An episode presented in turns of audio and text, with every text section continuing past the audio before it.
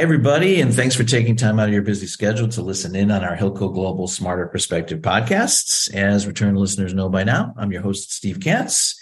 And if this is your first time with us, well, then welcome. We are really glad that you could tune in. Today, we're joined by Samuel Sichovieski, CEO of Hilco Global Mexico. And we're going to continue our discussion here about the many complexities of managing the affairs of distressed businesses that have locations within the borders of Mexico focusing today on part two of that discussion, which concerns ensuring successful outcomes through proper selection of a substitute servicer, a topic we have not really covered before. Uh, we have a I know Sammy authored an article a while back on it, but we didn't really dive into it the same way. So it should be very interesting. And if you haven't already listened to part one, I encourage you to do so, uh, either right on the Hilco website or on your favorite podcast platform as well. It was quite an interesting conversation filled with insights from Sam, uh, who I know is going to give us many more here as well. So, Sammy, thanks for joining us again, and uh, we're looking forward to this follow up discussion. Thank you, Steve. Great to be back. All right, to kick us off, uh, it would be great if you could talk a little bit about what makes the environment surrounding restructuring and defaults uh, in regard to asset backed securities so different in Mexico. I know we talked last time about um, liquidations and what makes things different there. I'm sure there's some parallels. Um, but as compared uh, with the U.S., uh, you know, and why that's such an important thing to understand for businesses, lenders, investors, and advisors, I think that'd be really helpful here.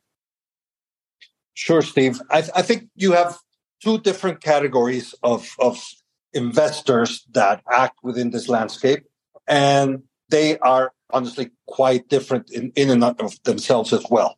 You have your typical uh, investors in bonds generally that will invest in Mexican bonds like they would in, in any other uh, other jurisdiction, and and really look for you know what bondholders typically you know look for, which is a return in terms of uh, possibly you know the interest that they're getting, and then any arbitrage that they can gain in in the price of the bonds themselves.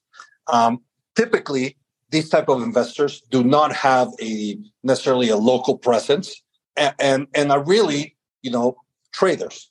They're buying a position to hold it and liquidate it in, in a period of time. The second category of, of, of investors that you often find within this landscape are what I would call your typical lenders, right? And in particular, you have lenders who are using a, a solid ABL type structure to hold their assets, uh, their collateral, uh, mainly assets of the company, which may be accounts receivables or hard assets, in uh, a bankruptcy, bankruptcy remote structure that is typically a trust. So both of these have different objectives and are faced with different issues when they when when things get complicated and a company is undergoing a restructure or bankruptcy or even a liquidation. As we have talked in the past, in, in the last few years, largely coming out of COVID, there's been significant bankruptcies, in particular in the in the finance area uh, uh, or sector in Mexico, uh, with companies such as Alpha Credit, Credito Real, Unifin, and perhaps others announcing restructures, liquidations, or or or bankruptcies, uh, uh, uh, you know, in, at, at, different times. Of course, most borrowers and most issuers in Mexico continue to make payments when due. But when you have these special circumstances, the the situation changes, and the intricacies of the Mexican system, the Mexican jurisdiction, and the Mexican legal system come into play. Um, and, and, as you know, we uh, have quite a, a significant presence uh, in this area because one of our businesses is Hilco Terracotta, which is a leading servicer in Mexico. Yeah, uh, right. And we have talked about that before. Um, so I think it would be helpful to talk a little bit about what uh, Hilco Terracotta does, uh, what makes it makes it uh, so specialized in the market, and then maybe you could talk. Uh, you, you mentioned a few companies there. Maybe there's one of those companies um, that you've worked with that, that, you could use to illustrate uh, the type of work that has been successful uh, in in in recent times. Sure, Steve. I, I think that would be helpful and you know, to be honest, we have been involved in, in, in most of the high profile bankruptcy and liquidation procedures in Mexico in the last couple of years. But if I had to choose one, I would speak about Alpha Holding and Alpha Credit. That was a, a, a very public situation, uh, which began really uh, when Deloitte, Alpha's auditor, discovered certain inaccuracies in the company's financial statements, which triggered then uh, a series of events from their investors and lenders that eventually led to a bankruptcy and uh, uh, and the liquidation of of the company itself. Now, the way we got in, involved in the Alpha Credit situation was through our affiliate Hilco Terracotta. Hilco Terracotta provides backup, primary, and master servicer services in the Mexico community. Um, and we were already working with, with Alpha Credit and some of their lenders as master servicers. Within that structure, we were designated in one of their uh, securitizations as backup servicer. And the bondholders in that securitization uh, voted to remove Alpha as, as primary servicer and to and asked us to step up and take over that position.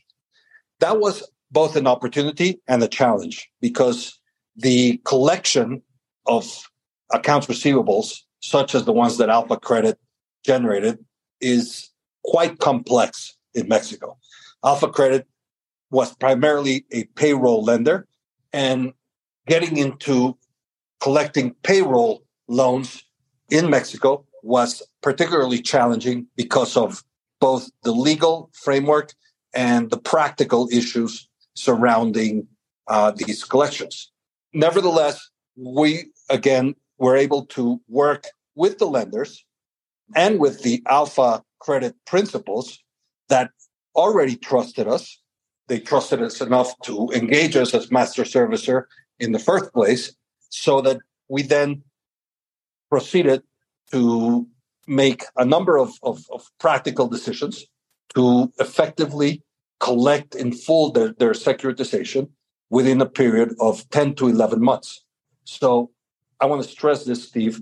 Within 11 months from our designation, the investors walked out of that situation and walked out of that securitization with 100% of their money, 100% of their interest, and were able to then move on to the to the next deal, if you will.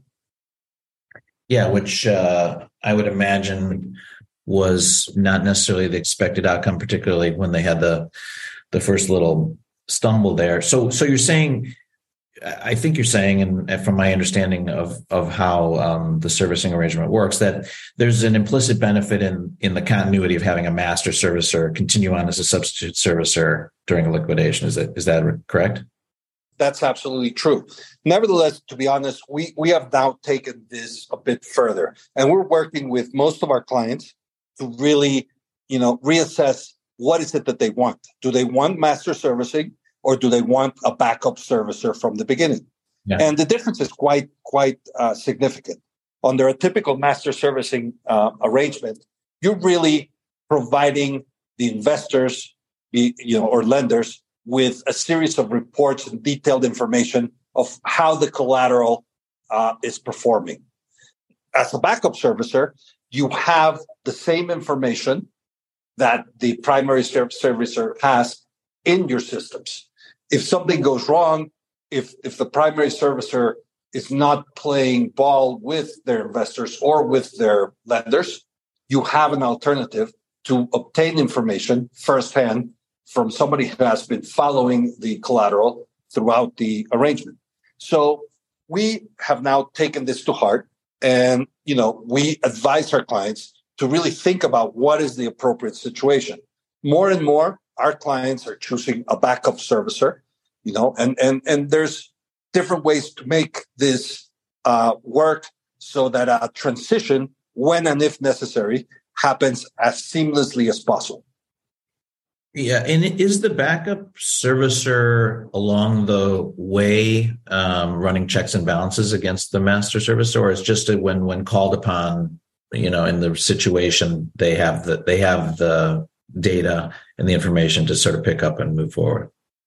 Well, well, in, in our engagements, we provide really both services within our backup servicing arrangement uh, in, in most cases. Again, we work with each client and with each situation uh, according to what they, they may need. But it makes a lot of sense, particularly you know today in in in in in a complicated environment uh, worldwide, really, um, for lenders and investors to go into a transaction as protected as possible. And in this um, uh, in these cases, having somebody who can then act upon the collateral quickly becomes very very important. As as everybody knows, time is an enemy of value. So once you know things take to you know a long time, in the end, the assets that are serving as collateral will depreciate in value. It's also important to understand that all of this, both master servicing, backup servicing arrangements, are common, have been in place in Mexico for at least about 20 years, and are really supported by the Mexican regulatory framework and gives the you know both the investors and the company an added strength and confidence when dealing with investors and lenders. Yeah, it certainly seems very logical um, and you know relatively quick and simple decision to make. Obviously, there's some cost associated with it, but from a um, lim, you know limiting downside risk potential, it seems that it would be money well well well spent. And uh, also from the standpoint of losing that valuable time, as you mentioned, I think it's also will be money well spent. Um, I'm sure that can be, you know, really difficult period for companies filled with not easy decisions. Any other thoughts on what you know what companies should be doing to put those types of um, additional uh, cautionary procedures in place or you know when they should be doing it um, and any just last thoughts on the topic as we move move towards the end of this discussion? Sure. Um, we often have conversations very early on with our clients particularly lenders who are acting within mexico. As they are structuring a transaction we can really provide a lot of value in terms of practical knowledge in terms of, of how to structure the transaction to facilitate facilitate a transition or even facilitate you know obtaining accurate and timely information. So I, I would say as a last thought the earlier an investor or or a lender reaches out to us the better that we can help them in terms of really strengthening their position um, in case of, of a future uh, situation such as what we've discussed. Yep, makes sense. Earlier is usually usually better, right? That's just the way it works. Um, all right. Well, we are out of time now. So thanks, Sammy, for joining us again today. Uh, really appreciate uh, the second part of the discussion. And I'm sure some of our listeners, bond investors, ABL lenders, and others uh, may want to connect with you about their specific situations or questions that they have uh, about this master substitute servicer structure. How should they go about getting a hold of you? Well, my email is SAMS, S-A-M-S, at hilcoglobal.mx. And they can always reach me at my phone in Mexico, uh, 52 55 59 80 82 20.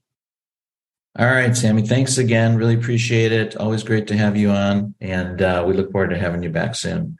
And listeners, as always, we hope that this Smarter Perspective podcast provided you with at least one key takeaway that you could put to good use in your business or share with a colleague or client to help make them that much more successful moving forward.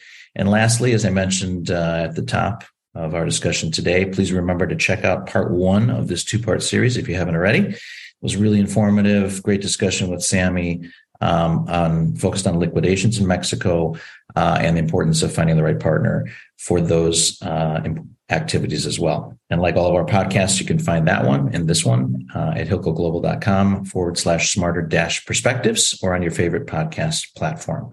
Thanks again for being here. Until next time for Hilco Global, I'm Steve Katz.